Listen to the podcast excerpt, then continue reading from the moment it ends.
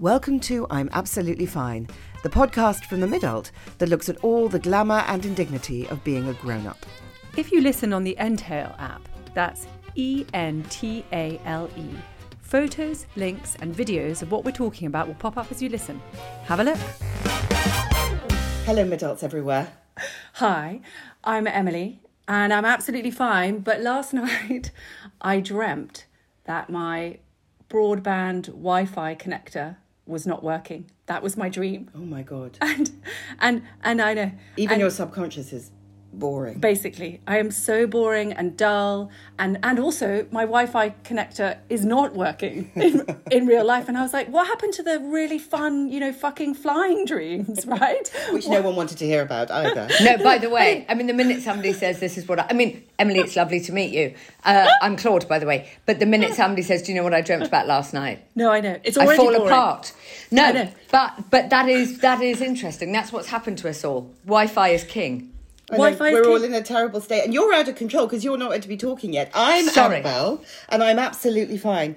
But as I lay there at four in the morning, wide awake as I am, swimming around in perimenopausal treacle, I started to make mental lists about Christmas. Mental lists that I don't think that I'm going to be able to fill. Uh, here's my worry: I really, really, really fucking love Christmas. I don't think I'm going to be able to get it up this year. what you can't get it up for Christmas I'm, that's that's the concern. I You just will. think Sorry, I know sure? I, I, re- I'm really not supposed to be speaking here, but I can't help it. I I really Christmas. triggered you what with dreams and Christmas it's like you're like a ping pong ball I know, already she's so triggered. I think I just better crack on and say today is better than fine. Usually we start an introduction with a spiel about what they founded or what they starred in, but today we don't need to because it's only Claudia fucking Winkleman. She's written a brilliant book called Quite, which we're going to have to insist that you all read because it will make you laugh and cry and feel better about all the fuck ups. Not just better, in fact, but celebrated and proud and honoured and seen. Claudia, how the hell are you? Everything is fine. Everything is actually perfectly fine. Hunky dory, if you like. I know I'm adding words to your sentences. but something quite. I'm going to use the word major happened to me yesterday, and I didn't sleep because I got into bed as per usual, 10 o'clock. I'm 48. I mean, by the way, I was going to bed at 10 at 28, but I just pretended I was being a bit wilder. Anyway, and. I had to get up. I got up to enjoy something that happened yesterday until 1.15. So I, I never go to bed at 1.15. I haven't been to bed at 1.15 since the 80s, so I'm quite sleepy. But otherwise, everything is fine. But I think, going back to you, I love Christmas more than anything. And I think we're going to be all right. I think we have to accept it's going to be very different. We don't know what family members we can see, and we don't know in what in what way we can see them, but we're going we're still going to have in some form Christmas. I tell you how it feels. It feels to me like since the end of February, we have been living in the perineum of the year. it's been between the 26th of December and the 2nd of January for eight fucking months. And so I don't know where to summon, you know, the, the Christmas spirit from. No, it will come because you have a little human. And so for the little human, there will be stockings. I've started eating brandy butter on toast for breakfast. I can highly recommend that. that will And- cheer you up. and it just seeps in. But I think if we're trying to recreate, um, my family we have like the same traditions. We do exactly the same thing on Christmas, and it'll be. I don't like change on any level. I can tell you what I'll be eating on the fifth of March, twenty twenty two, and where I'll be sitting. But I think we just have to accept it. Twenty twenty, it's going to be a very different Christmas, and it might be sitting in a garden five meters away from the people we love, wearing huge puffers, eating cheese sandwiches, and that's fine. Or a cheese and onion omelette, in fact. There you go. Bring a ding Yeah. ding. That's in the book, with even a bit of a recipe. I was surprised, but I was surprised as well. But I think I put in a sentence, I was like, look, I don't really know what's going on, but if I don't add this, what is the point of me on any level? This book is uh, not, I repeat, not a recipe book. Why did you write this book? Well, okay, so lockdown happened, and there were two things that happened in conjunction on the same day. One, I'm a very, very bad homeschooler. Terrible. Oh, Terrible. Because I started I'm every triggered now. lesson with Joy in My Heart and Vim. And that is a good idea. And what is the bus stop method? And and then 20 minutes later, I was like, well, I don't know. I'm going to go and have some mini cheddars. Combined with What is wrong with you? Yeah. I just went over that. Yeah, didn't I mention it?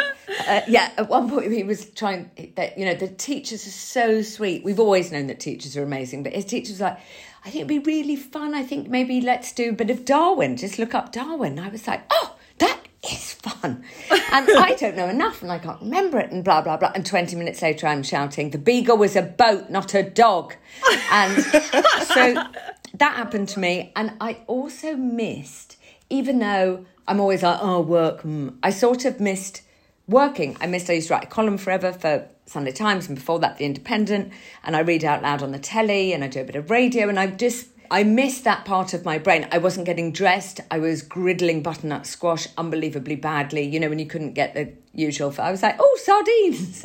Do you know what? Someone put it very well to me the other day. They said that during this time we found ourselves asking so much less of ourselves that we Yeah, which up is just lovely. reducing to fit the shape. Not physically reducing, obviously. But I totally believe in asking less. So I, I thought, oh, I'll just have a go. I'll just have a go. And then uh, HarperCollins said, yeah, we'll have it. Thanks very much. And then I, I thought maybe I would write something. So first of all, I said to my husband, you're in charge of homeschooling. I'm going upstairs to write something important. I said that in an old toweling dressing gown, you know, and you're like, leave me. Um, it's going to be about a woman and choices and a mountain. And then I ended up writing about melted cheese and pirate boots, and nobody's more embarrassed than me.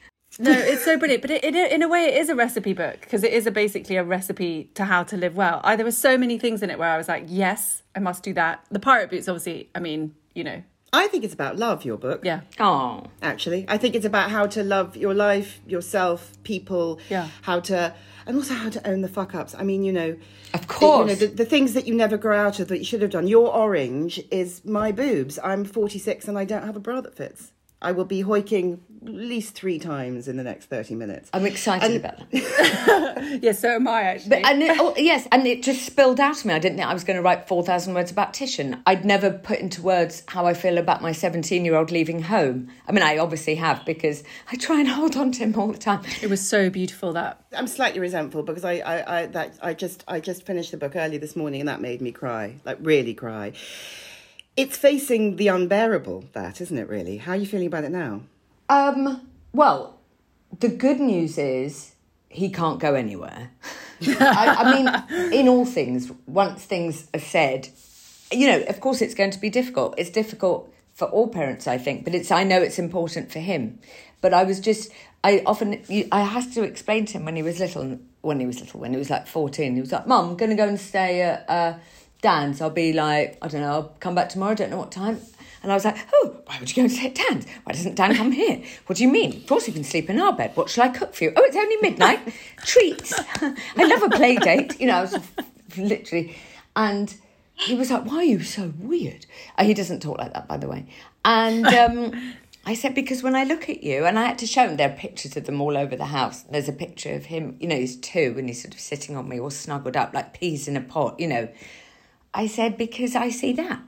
And I know I have to learn and I have to grow, and you're a brilliant, almost man, but that's what I see. And he was like, oh, okay, I get it. You started young though. Well, I don't think it, it didn't feel. I met him at 26, then we got married Immediately, fast. Yeah. Um, uh, so, yeah, we had a conversation about how much he loved potatoes. I was like, I should just probably marry him. We're done. I love potatoes. I can talk about paid potatoes till your ears bleed. yes. Pour the oil. Don't dribble the oil. Don't That's never. one of your tips, isn't it? I don't like. If you're doing it, do it. Do you know what I did yesterday? This is why I didn't sleep because I had to get up. So I'm 48 years old and I do love cooking. I'm not very good, but I love I love having a go. I made it's quite dramatic, so I'm just breathing. I made my first ever successful gravy. There you go. Oh. Boof. Bam. Was it for chicken? Yes, it was. Did you start the chicken on an onion? Of course. I didn't realise this. And not only that, I put so much garlic and lemon inside the chicken. I always do that and I sort of mash the garlic on the chicken.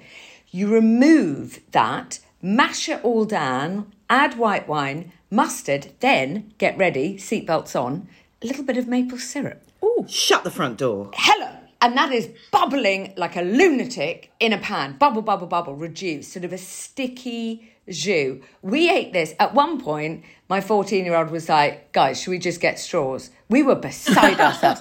There was roast chicken, there was buttered peas, there were little new potatoes. But I got into bed at 10 o'clock knowing there was still gravy downstairs and a bit of chicken that I was going to use today. You know, we've, you know, you have to, my children are obsessed by, I, we never throw anything away. Oh, look, a small wing bone. Sure, I'm not sure if I can get stock out of it. I'll definitely give it a go, Tilda. So, um, uh, and I was going to make them fried rice with chicken or whatever, but I knew there was still gravy. So I get up and eat a whole nother roast chicken supper.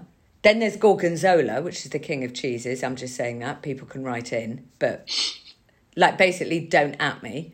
And uh, yeah, that was my life.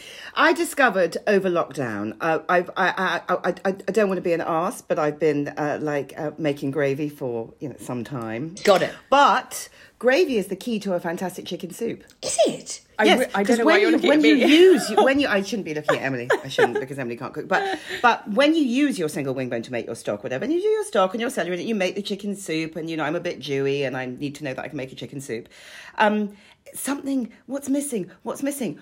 Oh yeah, the leftover cup of really fatty gravy poured in at the end. Woomph! It's got some muscle. Hello. Mm. I'm very happy because I never understood gravy because I don't, I don't, I'm not good at sauces. You know what I mean? Somebody once said, "Can you just whip up a bechamel?" And I was almost sick of myself. A roux. a roux. I'm not good with flour, but this gravy doesn't need flour. You don't get involved in that.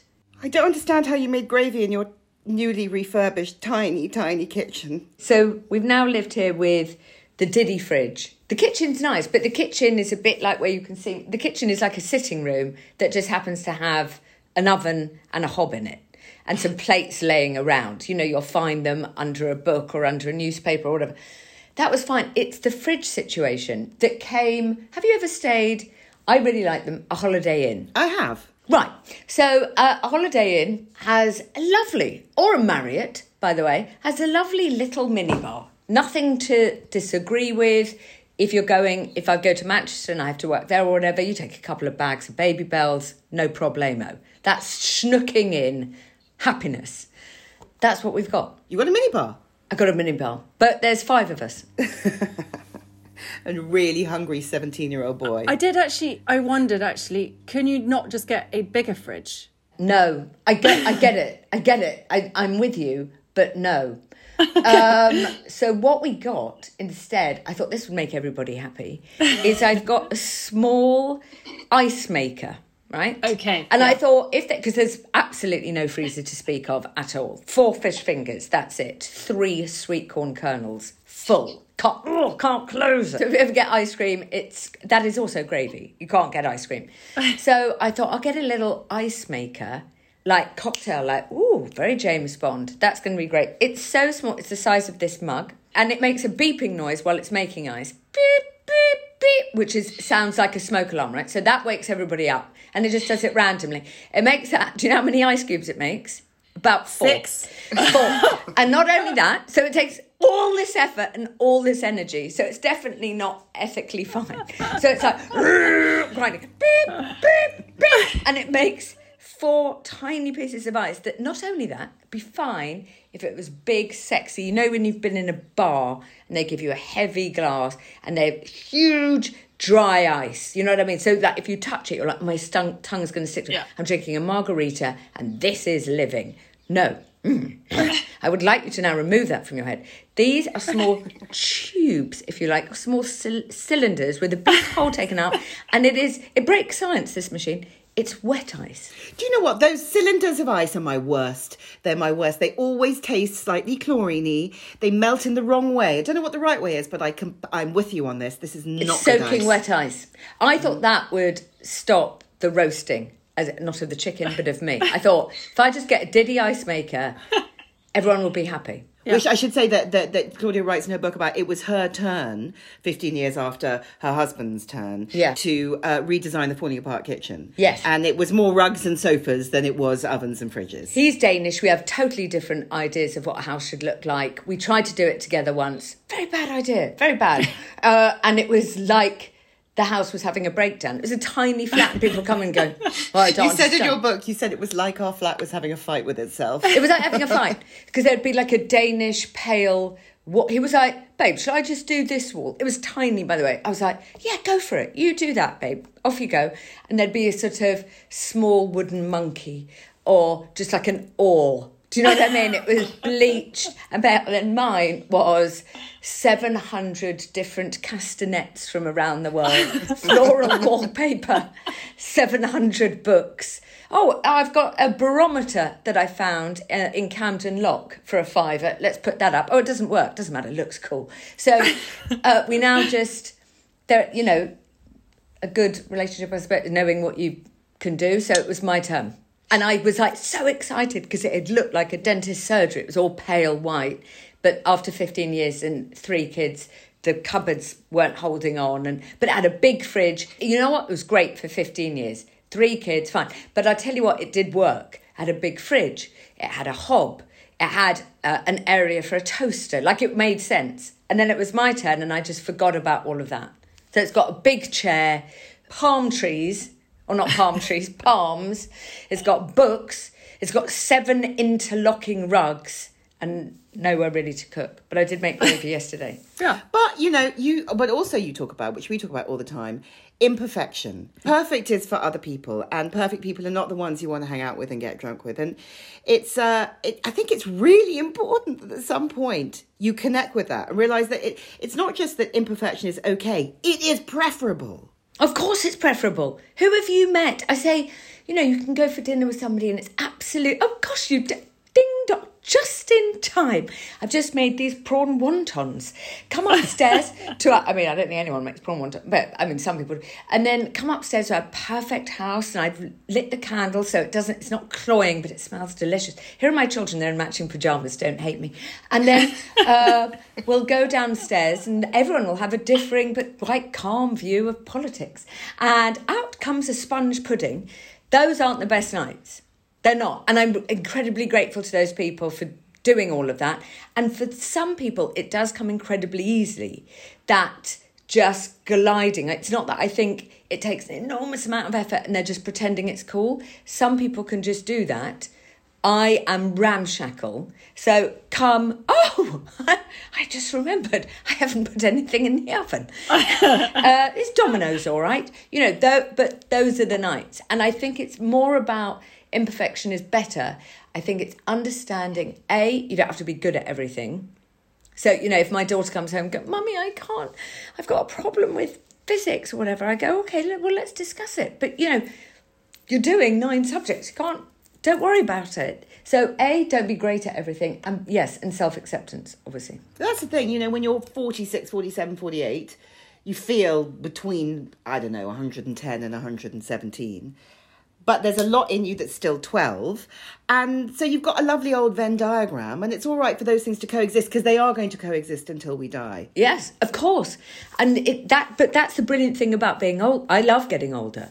And my face is falling off, but that's all right. The fringe will just get longer um, until it's down. But, but the amazing thing about getting older is a, you know what you like doing, so don't say yes to stuff you don't want to do, and and it's okay. I'm never going to be. I don't know. Well, there's loads of things I'm not going to be able to be any good at. You've worked out what you like. Uh, My twenties were a bit angsty, where I was like, "Oh, I should probably should do that. Oh, I should. Yeah, that's a good idea. Okay, well, I'll do Zumba. Then I'll meet you at. Yeah, but- all right. Yeah, I'll learn Spanish with you, and then let's. I mean, it wasn't quite like this. I'm sorry. I've never done either of those things. But you know when you feel like you have to say yes. I love the idea of our 20s being full of like improving ourselves as No, opposed to what, falling what out my of bars. twenties were were well, I was actually just sort of covered in shame. Yeah, well, so I went this way and that way, and yes, you want to do that, and I, and I should be more like this, and it doesn't matter what I really am because I should be more of this and less of this. Yeah. I wouldn't go back there for for anything. No, me neither. This is better. It's much much more fun. Laughter is more intense. Girlfriends. So you now have your absolute blocks, and they're everything to me.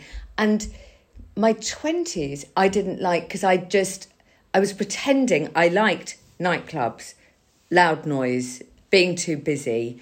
I was just waiting to finally go. I mean, I asked for a crochet set for my 21st as a secret from my parents. I mean, I've just been waiting to be this age. Um, are you doing lockdown needlepoint? No, I'm not doing needlepoint, but I would have done. I want to learn knitting. Can I tell you that Annabelle has a head torch? Stop it. Well, yes, instead of reading glasses. So I'm trying to do a needlepoint thing, and uh, that someone gave me for my birthday, but you can't see it unless you're in full glare of sunlight. It's November, so um, so yeah, so I bought like a gynecologist slash miner's head torch, I think that's super cool. It's and so I cool. and I completely own that. I don't care, and I'll do it in public. Of course. Yeah, in front of the telly. You can't you can't look at the telly when you're watching it with other people because you will you will you know you'll you'll blind them all with the glare of the torch on the screen. But by the way, speaking of learning to do new things, I think you learn a lot from telly. You d- again, I think you wrote about this in your book. Don't be ashamed of watching telly. No. How else you can learn about the you know the the twilight zone in the ocean? Yes. Or the Sahara Desert, Yeah, or all the leopards that are living in Mumbai. or systemic racism in Yeah. America. Well, that yeah. too. You need it. yeah, I mean, you know, you're you're on the telly, and Strictly never gets boring. No, it just doesn't. It just doesn't. I mean, number one, it is a show predominantly run by women who are brilliant women. Brilliant, funny, fast, breakneck speed, decision making, empowering women. The team are amazing. We really laugh. And because it's a new cast every year, you don't know what's going to happen. Who knew that Bill could dance like that? Who? Bill Bailey. I mean, it's the most exciting thing. And I love Tess. Yeah, you're not you're not faking it with Tess, are you? No, she is a brilliant. Br- you would love her. She's super smart. She knows what's important. She's classic. She's she's she's the real deal.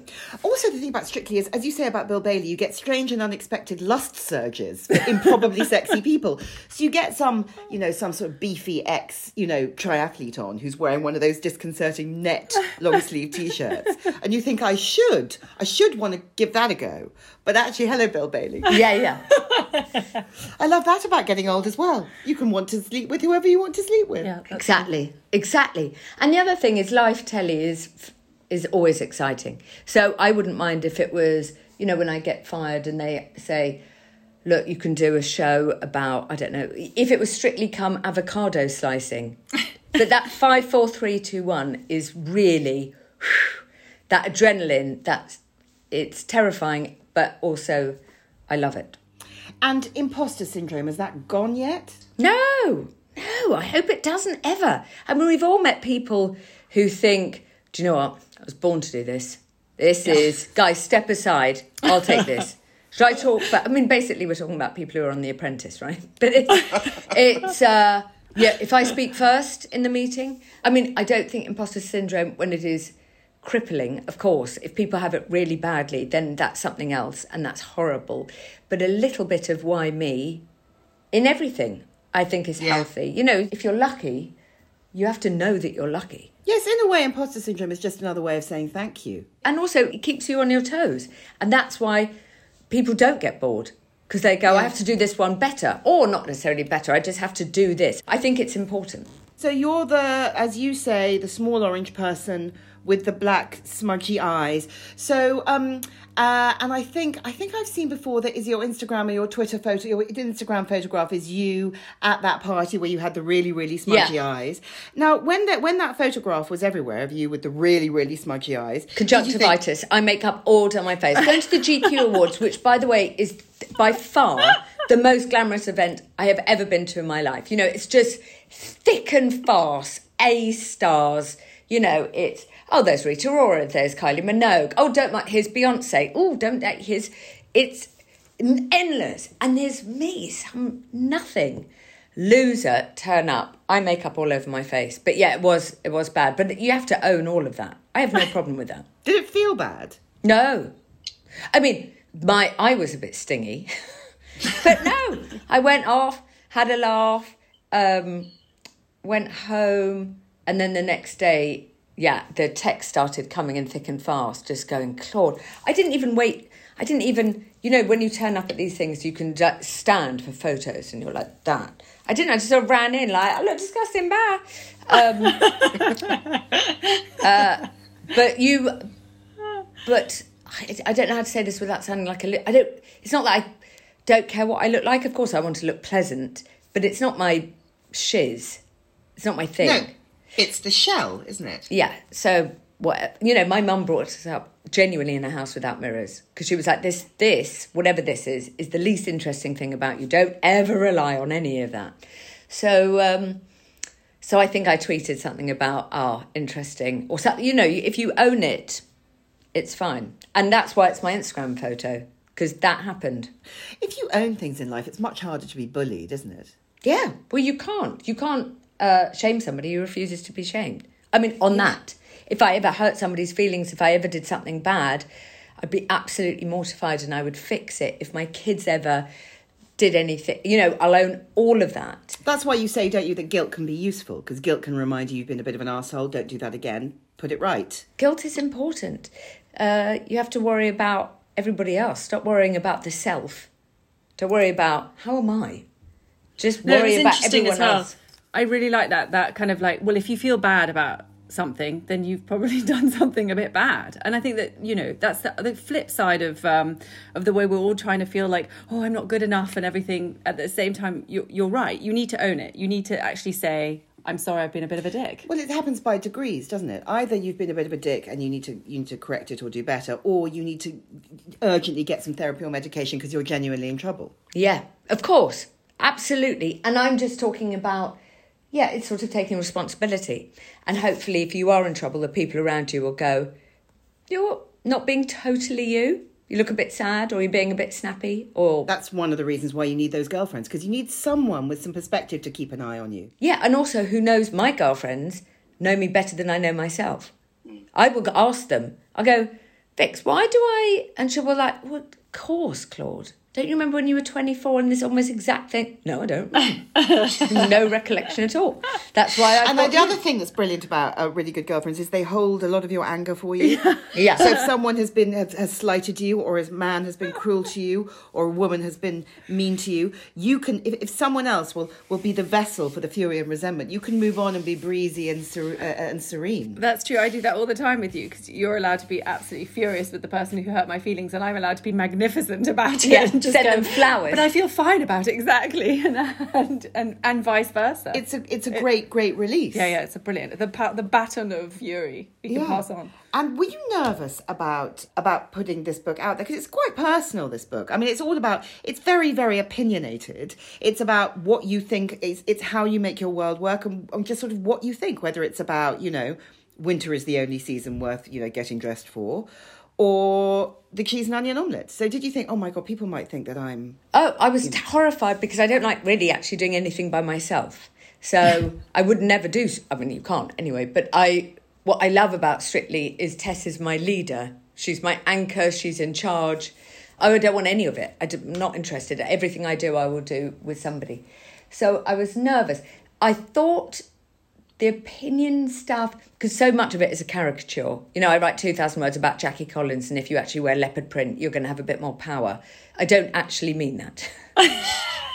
Do you know i mean i thought she was amazing but do i think the answer to being a bit stronger is uh, a leopard print beret? No. Uh, and a beret is not the answer to anything by the way. Um, and so I thought when I left, uh, I used to write for Sunday Times Style, and I still get messages about it. So I thought, if they're there, maybe they'll accept this as some columns. And sometimes I do talk about nurses, and sometimes I do talk about teachers, and sometimes, or about Jake leaving, and then that's me, or not me, but you know, that's a bit. But then I also wrote 7,000 words about how I don't like summer.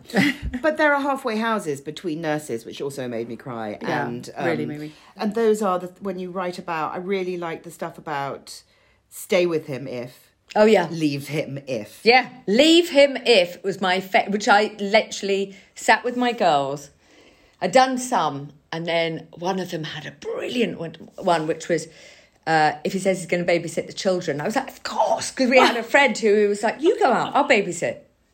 Dude, you're not babysitting. These are your children. I'm not babysitting. You know, don't worry, don't worry. You go to that if you've got to if you've got to see the boys, that's fine. I'll babysit. That's not how it works. And if he doesn't have the wherewithal to just organise a taxi, doesn't matter who pays for the taxi, but just to somehow make sure that you both get yourself to the next place in the rain, then That was my first one. You just want them to be able to get you back to theirs, back to yours, or drop you home. It's not about payment. I don't care if it's a bus, but just to have some vim. For me, uh, if they believe in star signs, it's a no.